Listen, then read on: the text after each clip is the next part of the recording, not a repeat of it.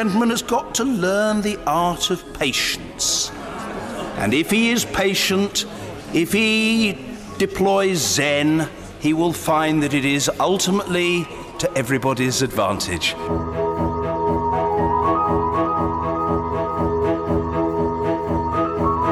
There's always been this impossible triangle. Uh, you can't have no border because the UK wants to diverge from the EU. You can't have a border on the island of Ireland because the Irish government won't wear it. And you can't have a border in the Irish Sea because the DUP won't wear it.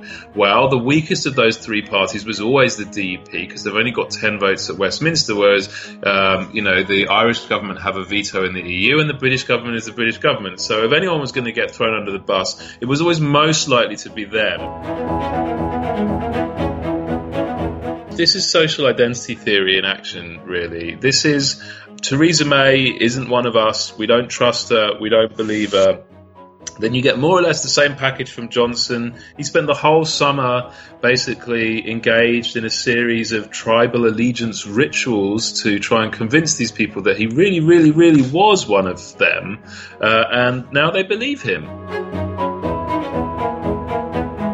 but it worked in terms of the most important yardstick of all in this process, which is he got for the first time a majority of MPs in the House of Commons to actually vote for some actually existing way forward on Brexit. The only thing they have ever voted for in a majority is to delay things. They have never backed any option that is actually a substantive solution to this.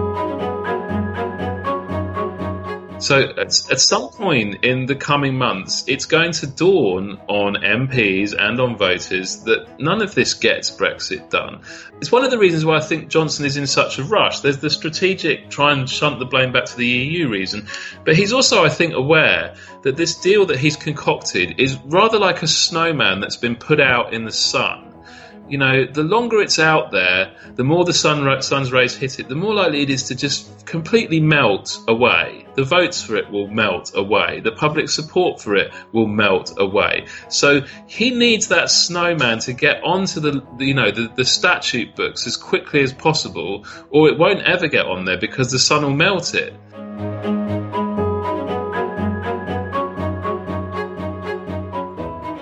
Hi, everyone. Welcome to the SRV podcast. My name is Armen Hakhverdian. I'm a political scientist at the University of Amsterdam. So, we don't have any time for introductions or niceties.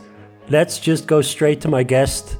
During the day, he's a professor of politics at the University of Manchester, but in the evenings, he's helping us make sense of this dumpster fire called Brexit. It's our senior Brexit correspondent, Rob Ford. Rob, what the fuck is going on? Hey Armen. hey. Uh, I take it your program motion couldn't allow time for introductions. I reject your program motion. so we've both grabbed a beer because it's that type of evening. My beer is called Loco Juice. It's it's what the whole nation of Britain is on right now, essentially. uh, I don't know where to begin. I think we should uh, jump into what happened tonight. So we're recording this on Tuesday evening, right after the uh, bill has passed, but the uh, program motion has failed. We should yeah. uh, it go. simultaneously has passed and has not passed, which is like entirely appropriate given Brexit. Let's go to last week.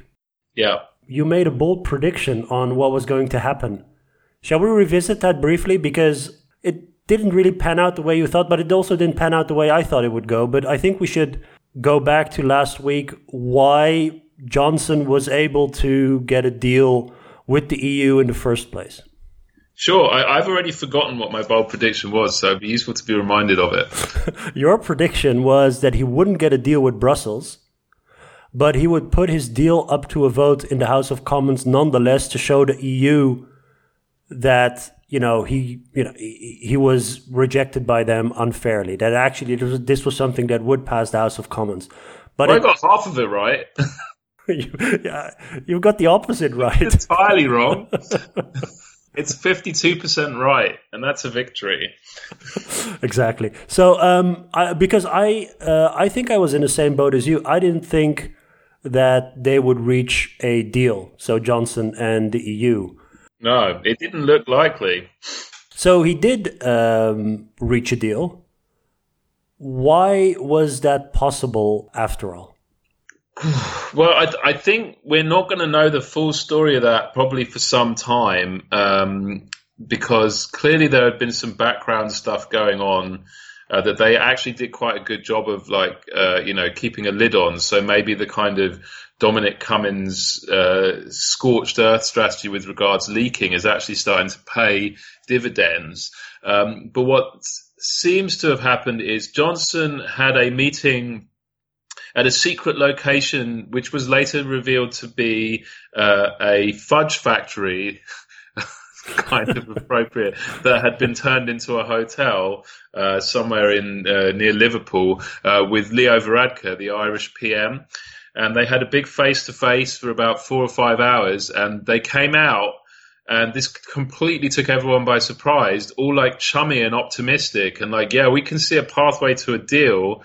Uh, and the immediate reaction was, oh, well, that's a surprise. But my guess is it will not last more than a few hours before everyone will be miserable again. That was not just my reaction, that was pretty much the reaction of the, by now, sort of war weary and deeply cynical Brexit journalistic corps.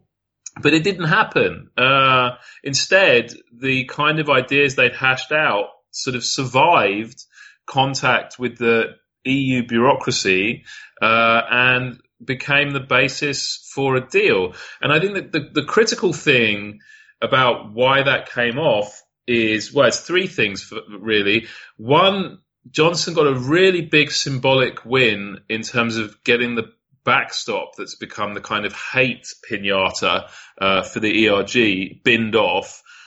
Two, the EU got some really big symbolic wins in terms of the UK more or less giving up on very close uh, trading relations as the basis for the sort of future talks.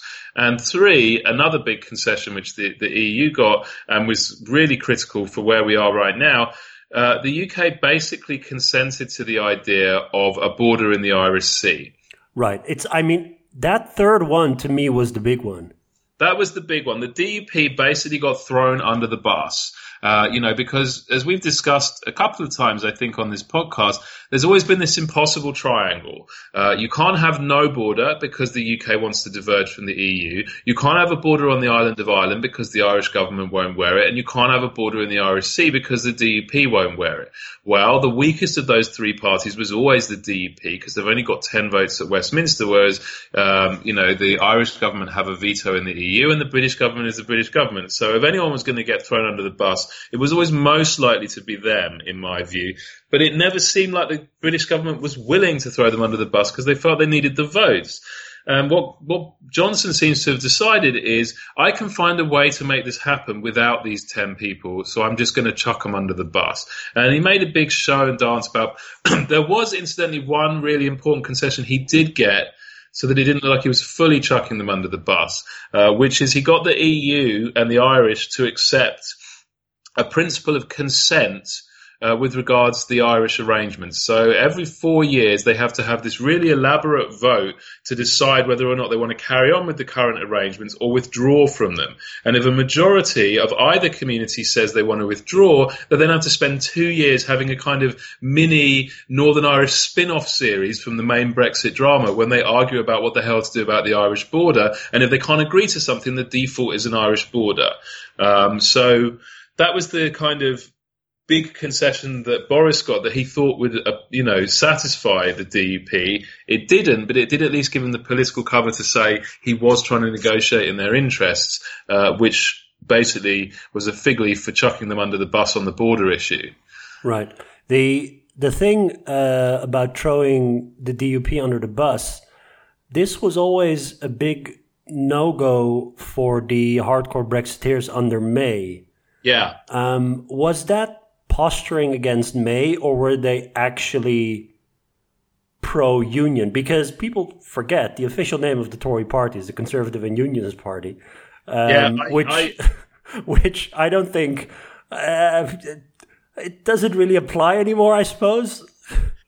I mean, the DUP have been um, basically complaining that they thought the ERG would stand with them and be their firm unionist allies. On principle, um, they thought. On principle, yeah. I mean, uh, I, it's kind of tiny violin territory for me. Hmm. It's it's one immensely obstinate group of people who are maniacally obsessed with a single point, expecting another group of immensely obstinate people who are maniacally, maniacally obsessed with a single point to give ground on the thing they're obsessed with in order to come over to the DUP's obsession. I mean, really, did they really think that people like Mark Francois and Bernard Jenkin and Bill Cash really give a shit about Northern Ireland? I mean, really? You know, if it was going to come down to Brexit or Northern Ireland, it was never really going to be a race in that sense. the biggest surprise to me was just that, the, that all of the ERG were willing to come over as a kind of block.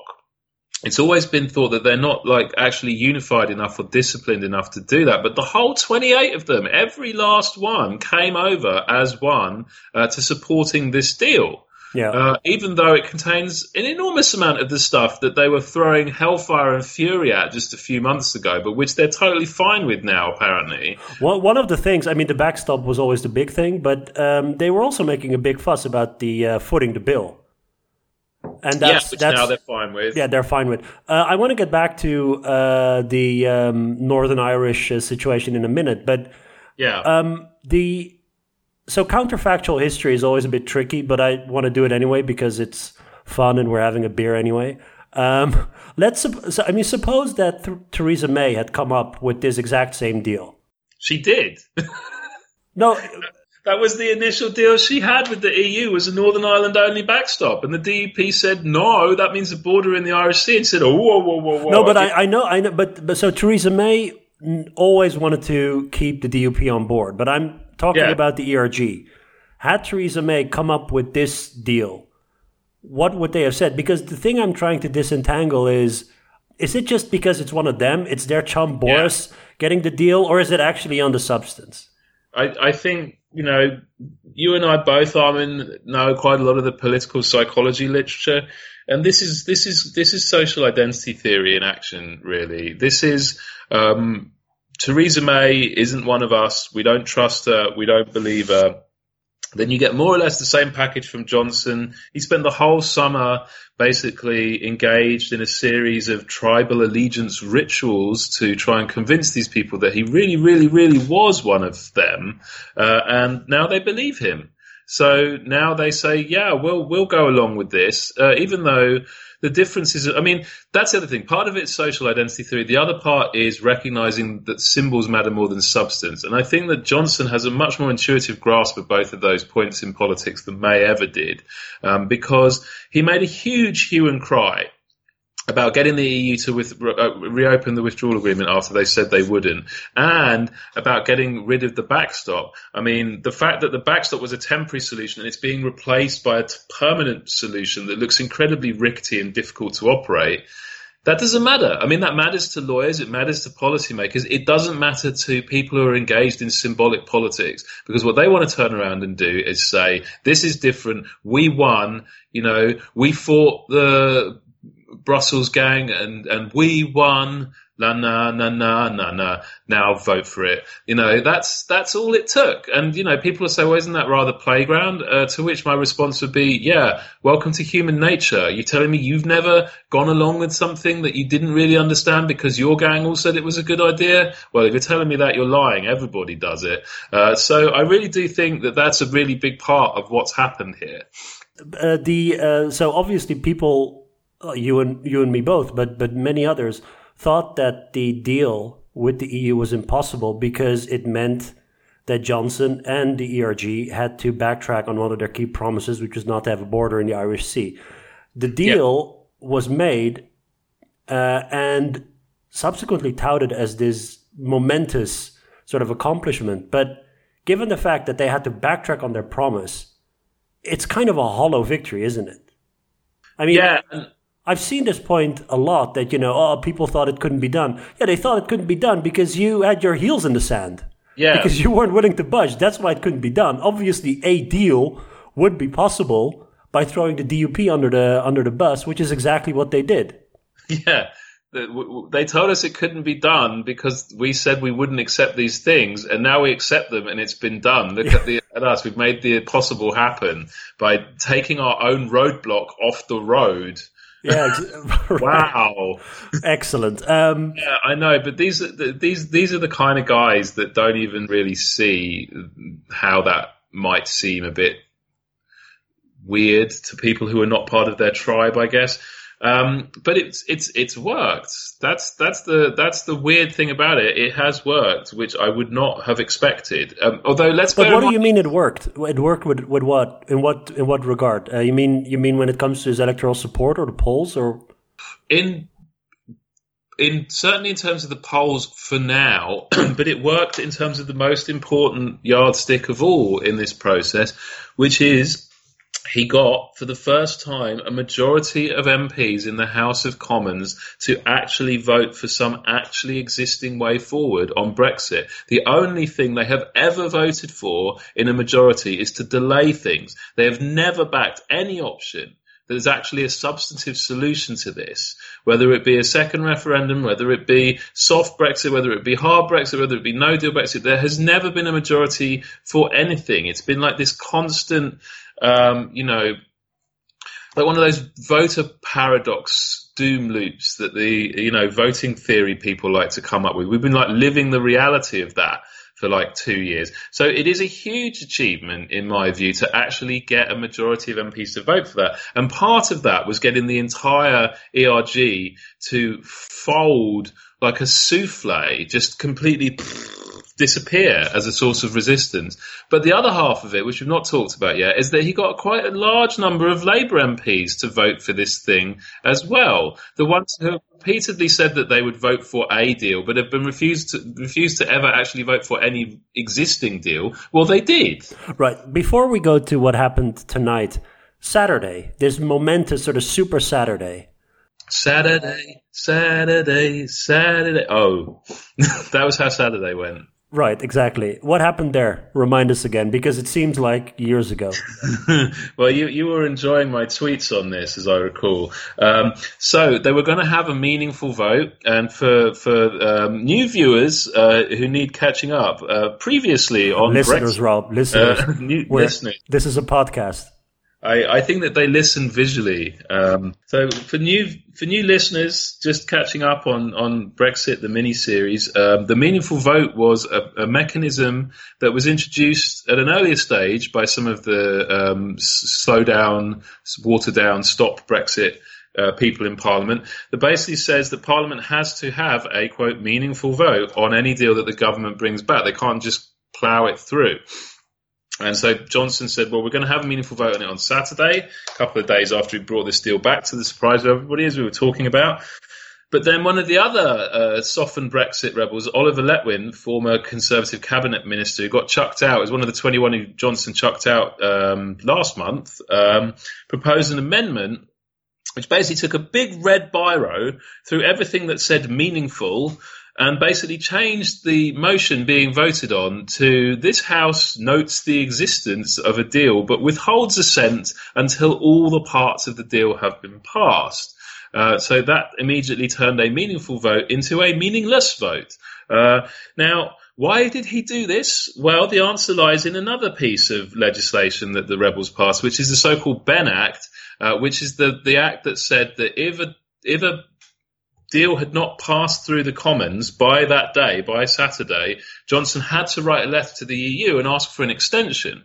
And that was the reason Johnson was having the meaningful vote on Saturday, because if he got that meaningful vote passed, then he wouldn't have to write the letter. Right. And then the Benn Act would cease to apply. And he could say, unless you vote for my deal, we're leaving with no deal on October 31st, which was exactly what the Benn Act was supposed to prevent. So this was essentially to stop him getting around this legislation that Parliament had passed. And unsurprisingly, the same majority that passed the original Benn Act essentially passed the amendment to close this loophole. At which point Johnson said, well, the meaningful vote's not meaningful anymore, so I don't want to do it anymore, and told all of his MPs to leave the chamber chamber.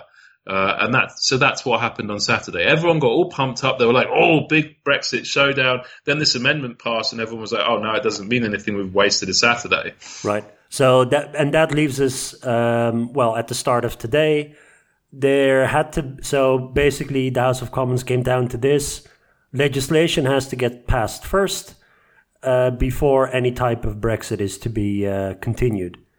Um, the the legislation that is necessary to turn the treaty because the the withdrawal agreement is just, is a treaty, but it's not law yet. And to turn the Yeah. treaty into law, they need to do all sorts of stuff in the House of Commons, as with any other law.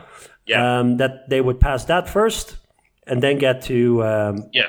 So that brought us to Tuesday when we have the vote on the actual legislation, which was published last night. It runs to like 450 pages or something. And Johnson was like, yeah, you only need three days to think about that. Come on, you know? And literally their argument was, we've been arguing about this for three years.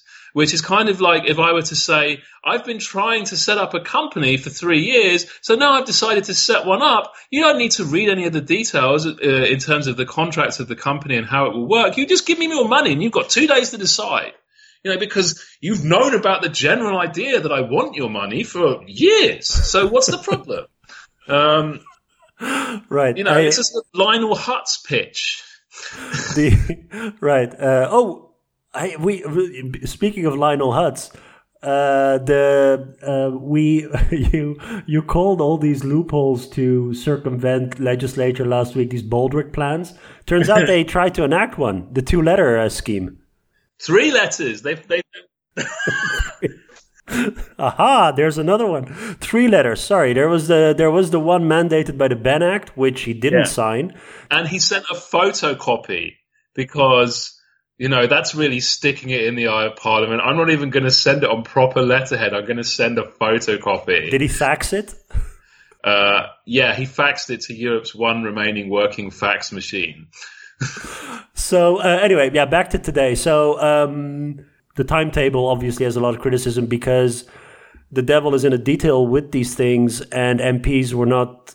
I mean, they thought they weren't given enough time to scrutinize the bill, Yeah. and uh, and etc. Um, I think the I read a couple of tweets by the UCL Constitution Unit where they compared it to previous such uh, bills, where I think it took something in a ballpark figure of weeks Yeah, to scrutinize it and to amend it and all that sort of stuff. yeah, Uh, and then and then another point that was raised is why I mean it, it was genuinely looking like he would pass the deal, which, as you just said, was a first in this Yeah. whole saga.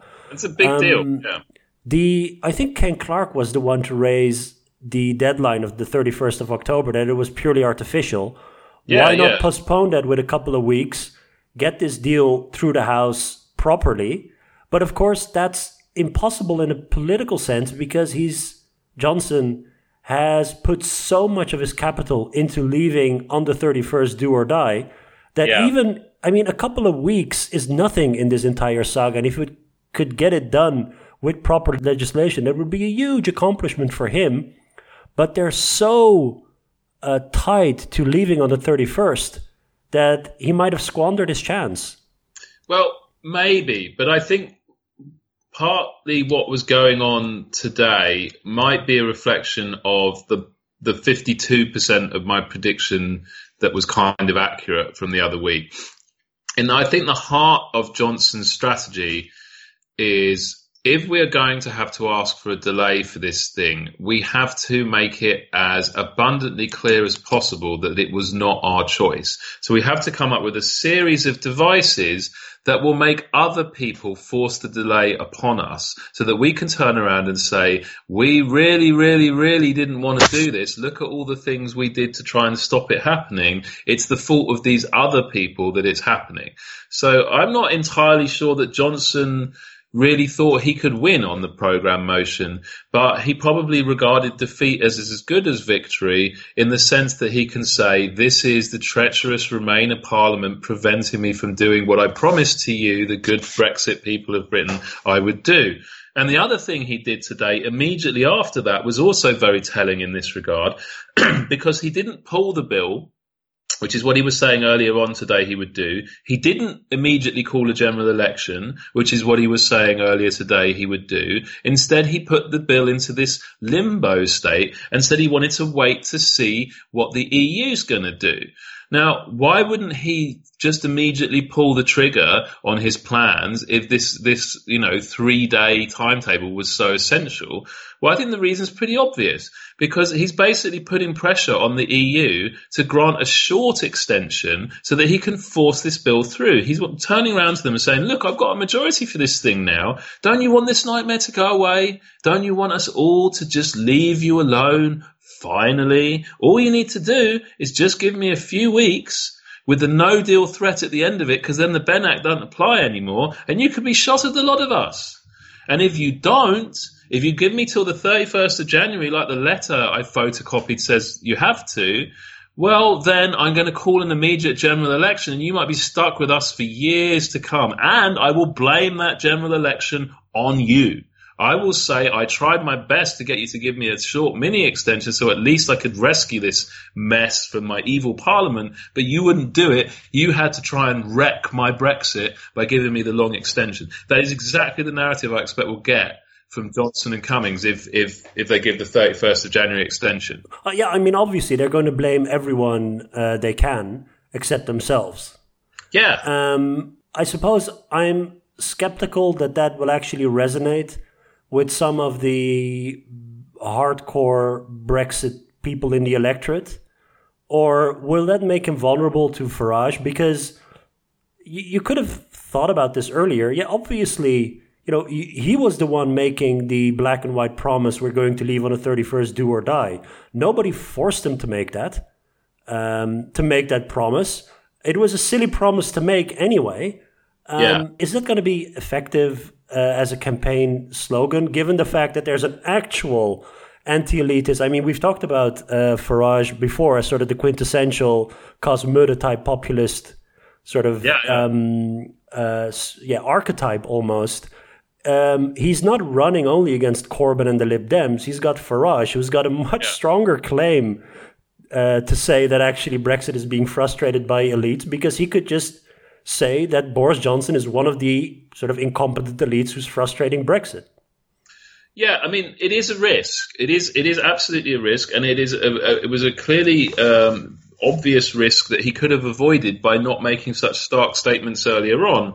Um, but what I think he's engaged in is risk mitigation, and I honestly don't know if it'll work or not.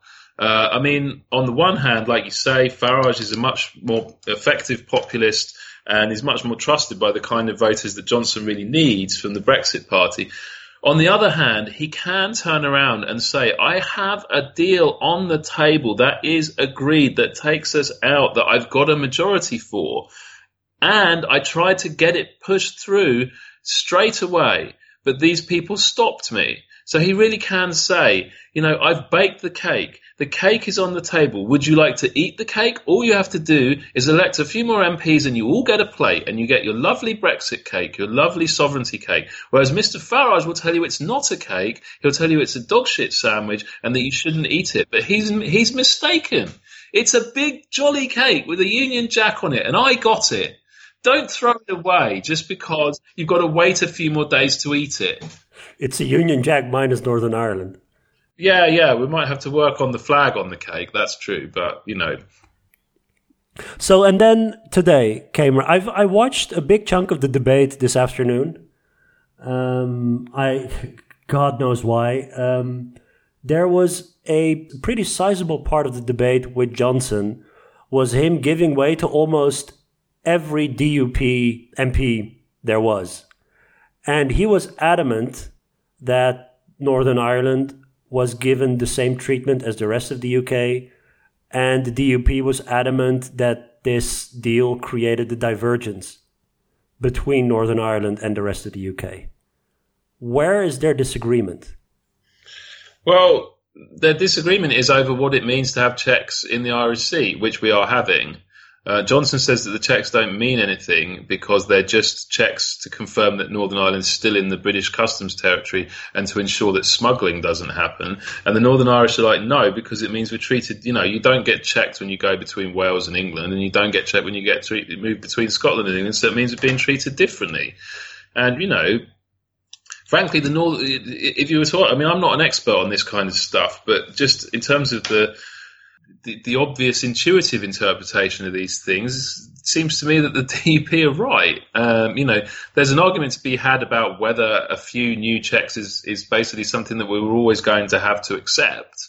Uh, for any deal. That was not an argument that they were ever willing to engage in. It's probably an argument that much of the population of Northern Ireland, who are not represented by the DUP because they've never voted for the DUP, might be willing to engage with.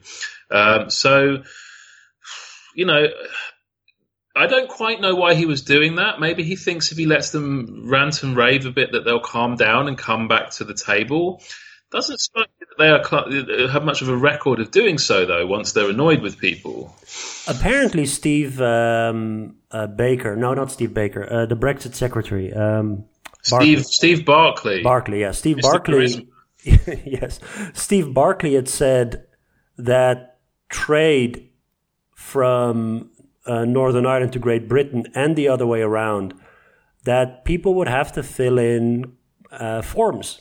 Kind of, I mean, it's that it's you know well, it's that, that, simple. There was a nice, yeah, there was a nice Lionel Hutz moment uh, when Steve Baker was at a Lords committee and Stuart Wood, Lord Wood, is a former Labour policy wonk. Barclay, you so, mean, not Baker? No, no, no, no. Yeah, sorry, Barclay, not Baker. Yeah. Um, uh, and Stuart Wood uh, sort of said, "Well, you know, are they not going to have to fill in like exit check paperwork because that's like standard whenever you leave." Uh, territory where you know that's connected to the EU. Um, uh, Barclay was like, no, no, no, they won't have to do that. It's frictionless.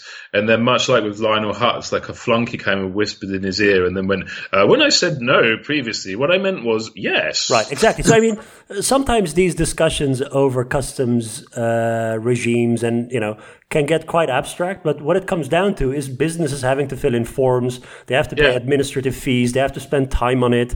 And I think it's absolutely clear that Northern Ireland is going to get a different treatment from the rest of the UK. Yeah.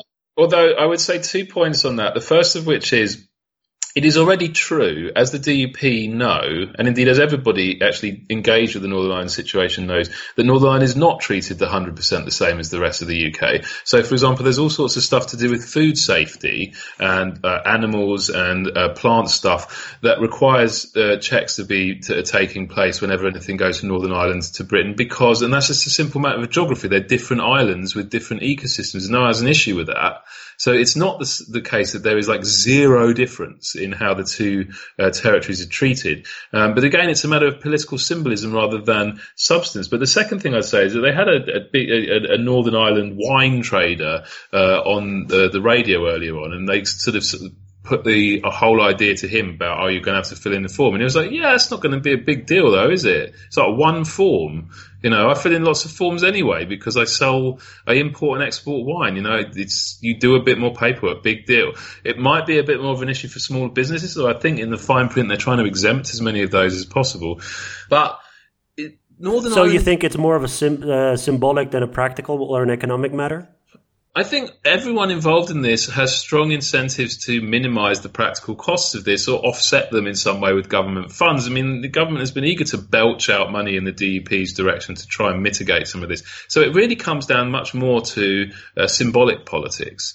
You know, this kind of stuff's just unacceptable to the DUP because they, they, a, never want anything that introduces new differences between Northern Ireland and the rest of the UK. And B, they really, really don't want anything that, that means that the relationship between Northern Ireland and the rest of the UK is more similar to the relationship between Northern Ireland and the rest of Ireland, or that there's a, a pathway in which economically integrating with the rest of Ireland looks like the better option. They, they really dislike that.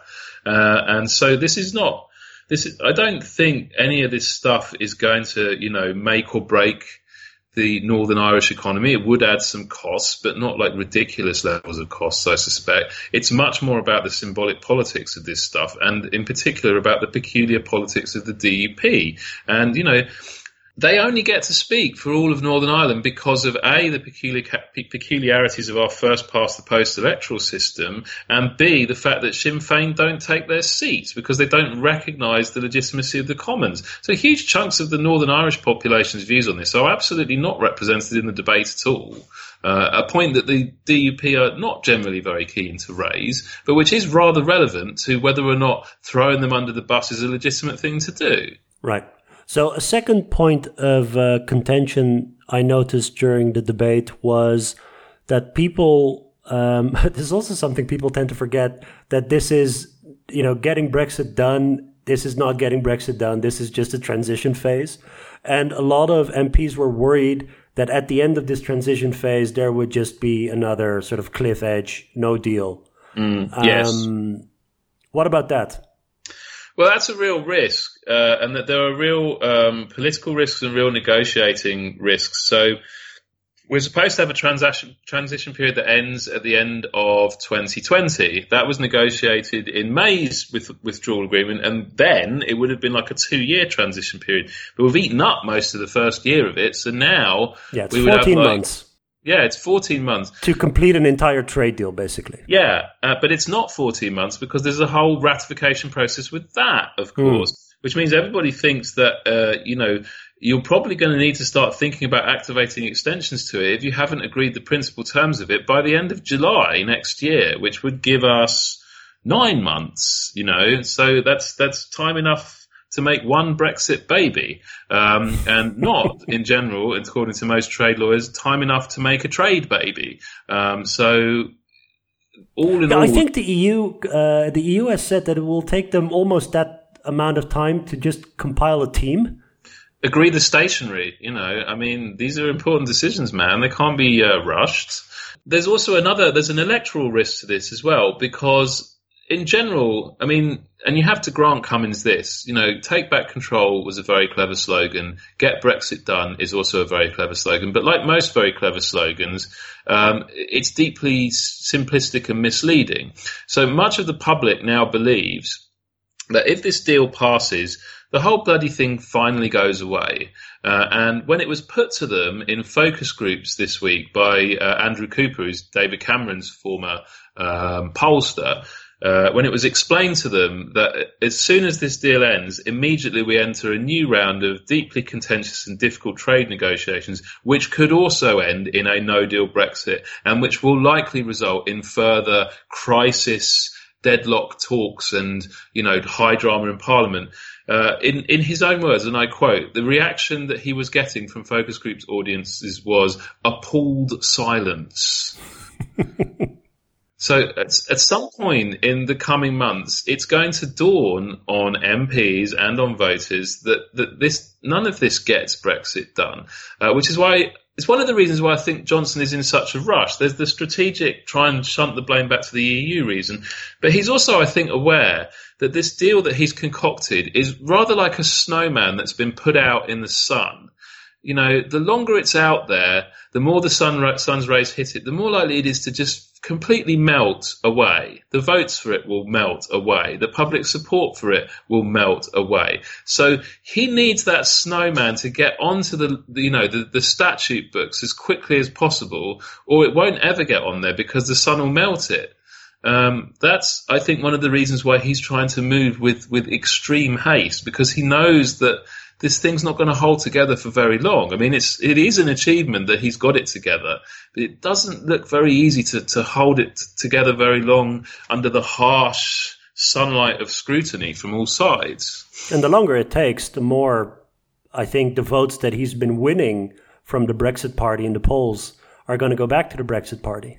Yeah, and the more likely it is that members of the ERG who are fond of finding things in life that they don't like and oppose will find things they don't like about this deal. And members of the Labour Party or former members of the Labour Party who voted for it will find things that they don't like. And of course, those two uh, outcomes are, you know, in the parlance of our world, negatively correlated. So if Johnson gives anything to the Labour MPs, he's going to piss off the ERG. And he gives anything to the ERG, he's going to piss off the Labour MPs. Keeping them both on the seesaw for very long is going to be extremely hard. And that's another reason why he wants to work extremely fast. Because if he can get this thing through quickly, maybe he can keep them all on board long enough. The longer he has to to sort of have this thing being debated and hashed out, the more likely it is that one of those kids falls off the seesaw and the whole thing falls to pieces.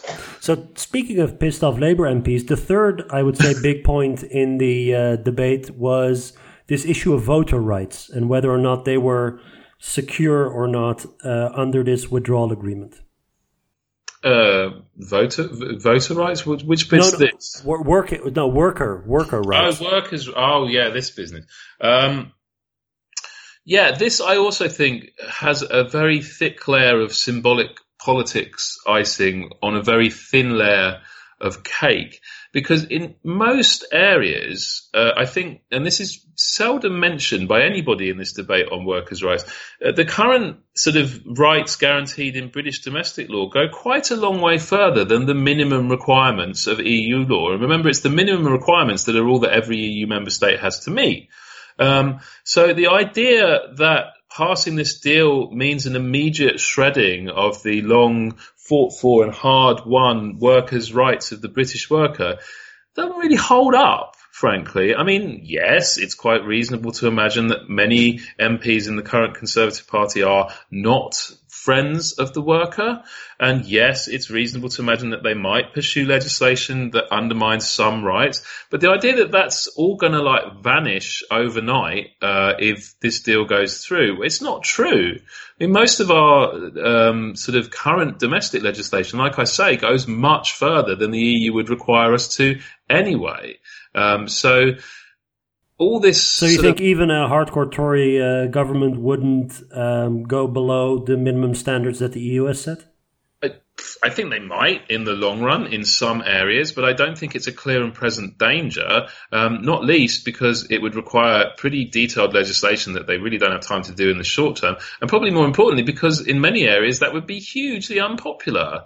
Uh, and I'm not sure that they would be willing to sort of pursue that as sort of item one on their agenda, particularly given that thanks to Brexit, they're now a lot more reliant on the voters, on the votes of insecure working class type people who'll be really furious with them if they go after this stuff. Now, I'm not saying they wouldn't because they've got an ideological interest in it, but like I say, they would have to fall. I mean, there's a lot of stuff, Armen, they could do right now to make life worse for British workers and the EU wouldn't have a damn thing to say about it. And nobody seems to be mentioning that point in this debate. They're all like acting as if the only thing that stands between us and a sort of Dickensian workhouse is the EU. And that's simply not true. Um, so I do think there's a lot of symbolic politics with that again. It's basically Labour MPs wanting reasons to oppose this deal, and this is what they've settled upon as, you know, well, you know, Jeremy Corbyn, what would you do differently in your Brexit deal that would be so much better? Well, this thing, you know, because it's exactly the kind of thing that Labour, you know, it's the tickling the Labour tummy, really, you know, to talk about workers' rights and all that kind of social rights legislation and stuff like that. But like I say, you know, people perhaps don't realise that the EU's sort of rules on this are not as ambitious as people seem to imagine they are. No, the European Union is not a workers' heaven. No, that, that's one point Jeremy Corbyn is possibly right on. Actually, right. um, so, hey, and then they voted, and it uh, the, so they voted on the um, so to allow a second reading of the bill, which basically is jargon for just allowing consultation on it and it you know amendments etc. Right? It's for the deal not to pass, but for the deal to be considered. Yeah, the law to be sorry for the bill to be considered. Yes, exactly. It basically means that they approve the principles of the bill and now they want to hash out the detail. Right. And the vote was passed by 52 to 48. Yes. Once again. Did you have you ever watched the show Lost? I did, yes. I watched, I think, all but the last season because it was starting to do my head in, which I guess makes it very like Brexit. Do you remember the, the numbers in Lost? Yeah, those like, weird they, numbers. The weird were... numbers that every time they came back and they were cursed. Who is who is John Locke in the Brexit scenario then?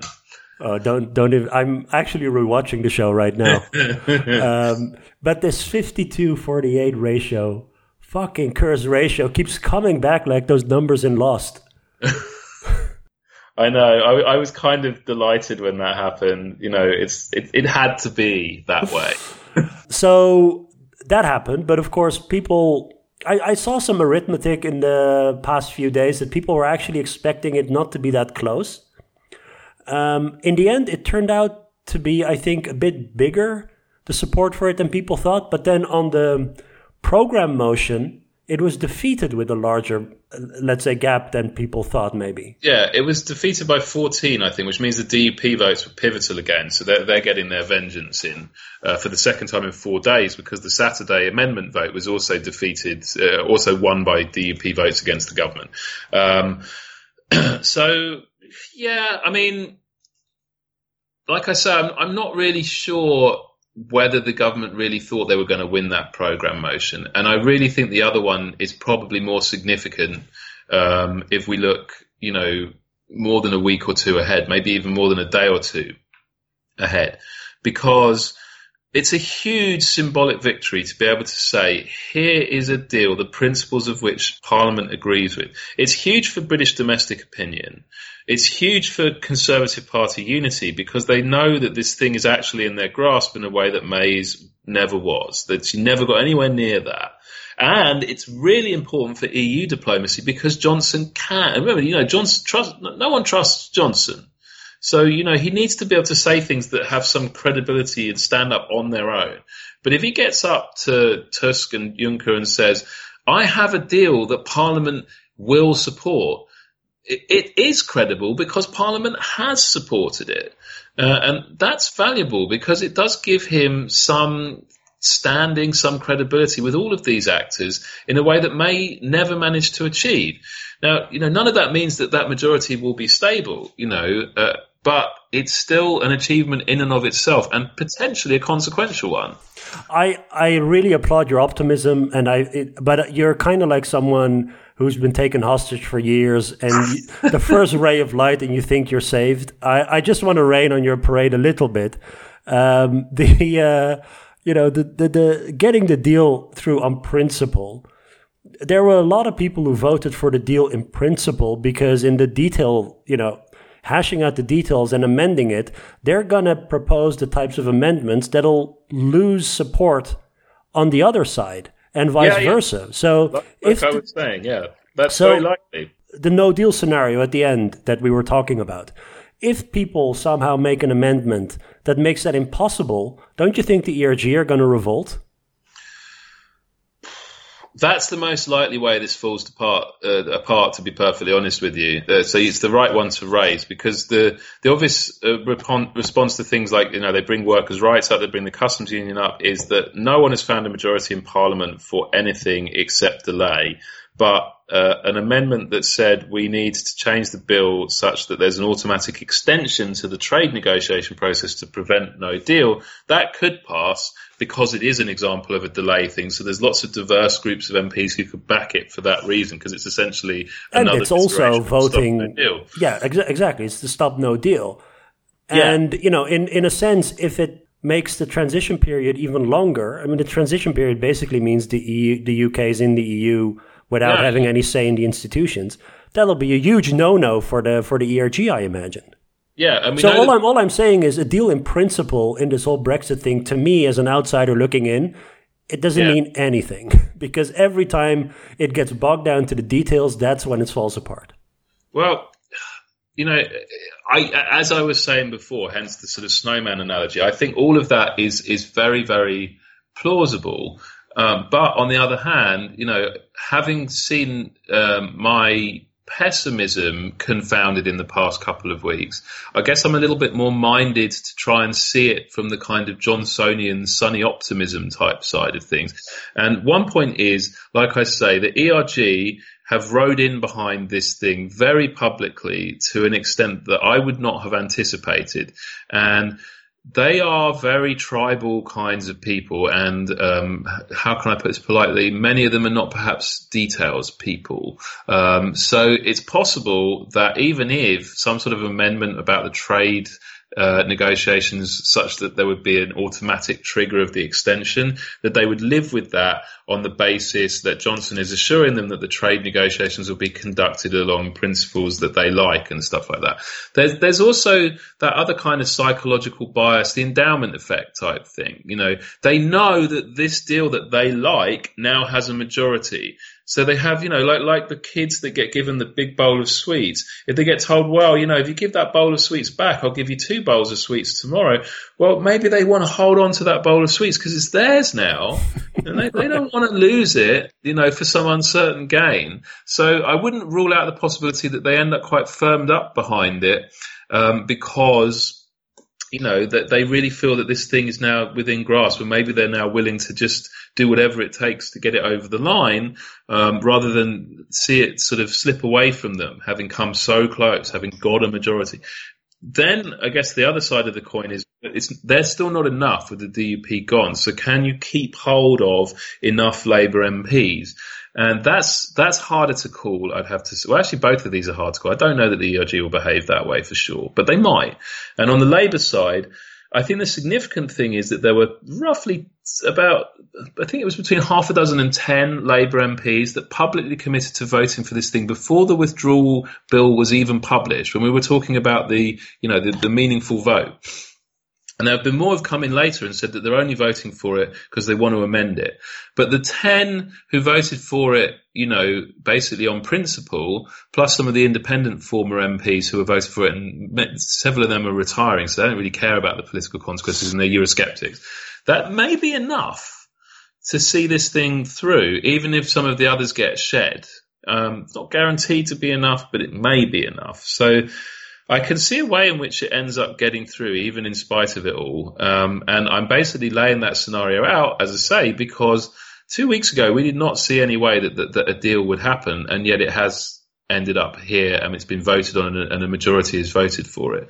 So, you know, if this sort of remarkable Johnsonian good luck were to continue, what would that look like? Well, I think that's what it would look like, what I've just laid out. I'm not saying it's the most plausible scenario, but it's not a wholly implausible scenario either. Have you noticed how our roles have reversed? Like I'm the one who's ranting, and you're you're the one who's it's. Uh, I've watched three hours of Brexit debate, and that's already you know that's, that's, what that has done to me. I didn't watch the debate today, so maybe that's left me in a more zen state than usual. Right. So, so as you were saying, now the the bill is in limbo. Yeah, that's exact. That's the actual technical term for it. It's technically in limbo. Again, to use a Lost metaphor, it's sort of the sixth season purgatory stage, I suppose, where most of these people are. Uh, what does this this um, mean? So do you think in the end an extension is inevitable, even though it might be a short one? An extension is inevitable. Um, I think everyone agrees uh, with that point. I, I, mean, an extension was inevitable from the day this deal was agreed because there was no chance of ratifying it through the European Parliament in time. Uh, and even if um, all of the stages of the, the legislative process had been uh, passed, I think that would still have been true because the only point that the uh, European Parliament could have voted it on it would have been Thursday, and that would have been midway through the UK legislative process. I don't think they would have ever agreed to it. So there was always going to have to be a technical extension. But the huge question that we don't know as we talk to each other tonight on Tuesday, the 22nd, Armen, is what sort of extension are the EU going to offer? I imagine that they'll weigh in on that within the next day or two, and that could be really critical for what Johnson decides his next move is. Is he going to try and get this thing done now, or is he going to try and go to the public with this kind of people versus, um, you know, Parliament and Brussels type election campaign? Um, and it's possible that the kind of extension they offer him could play a role in that in that choice. Um, because if it's a long extension, he may be inclined to use the time to have an election, and if it's a short extension, it indicates that they're willing to play by his rules and accept the idea that now he's got a majority in Parliament, he should just be allowed to get the thing done. And who knows? I honestly don't know which they'll go for. I suspect the likeliest thing is that they go for 31st of January because that's what's written in the letter, and that then they can defend that as just being, well, that's what you asked us to do. Um, so Tusk has just uh, tweeted that following PM Boris Johnson's decision to pause the process of ratification of the withdrawal agreement, and in order to avoid a no-deal Brexit, I will recommend the EU27 accept the UK request for an extension. For this, I will propose a written procedure, but it doesn't say how long? yeah, so whether so he says I will recommend the EU 27 accept the UK request for an extension, but that request was conform to Benn Act an extension until the end of January. Yeah. What else is there to talk about? Well, uh, the speaker's only got nine days left in the job, Armen. We're going to have a new one. You're going to be sad. He's left quite a mark on this Brexit uh, process. Yeah, and see that that changing of the guard there on on the speaker could be really really significant for what comes in what is now likely to be at least a short extension period after the 31st of October because there'll be a new speaker in the chair and they may rule quite differently on everything that comes after this. We don't know. Um, and the speaker's rulings have been really very important in the, the, the course of this year in terms of how things have gone. Um, so this weekend in the Netherlands, we're uh, changing the clocks because of uh, daylight. Um, Oh yeah, we do that dumb business as well. I think we must. Be we doing- should uh, move it forward to whenever this fucking nightmare ends. That's what we should set the clock. you know, we, we always start with Bercow's quote about uh, keeping patience and Zen. Yeah. Uh, I'm I'm glad that you were the I, I was the one who lost my patience. You were the one keeping the Zen this uh, this this time around. I've I've I've accepted that that this is just going to be the state of my country for the rest of my adult life. There was an amazing tweet actually today. There have been a lot of amazing tweets. This was a really good one. Hang on, I'm just going to put it up. All right, here it is by a guy called Julian Popov. Yeah. He writes, The year is 2192. The British Prime Minister visits Brussels to ask for an extension of the Brexit deadline. No one remembers where this tradition originated, but every year it attracts many tourists from all over the world. Yeah, I mean, uh, That's it. an entirely plausible endpoint to this process. Rob, thank you so much for your time. Um, people can follow you on Twitter at Rob Ford Mancs. I'll talk to you soon. Yeah, well, I imagine it won't be long before we're at a new crisis point. Hang in there, buddy. Thanks. I will.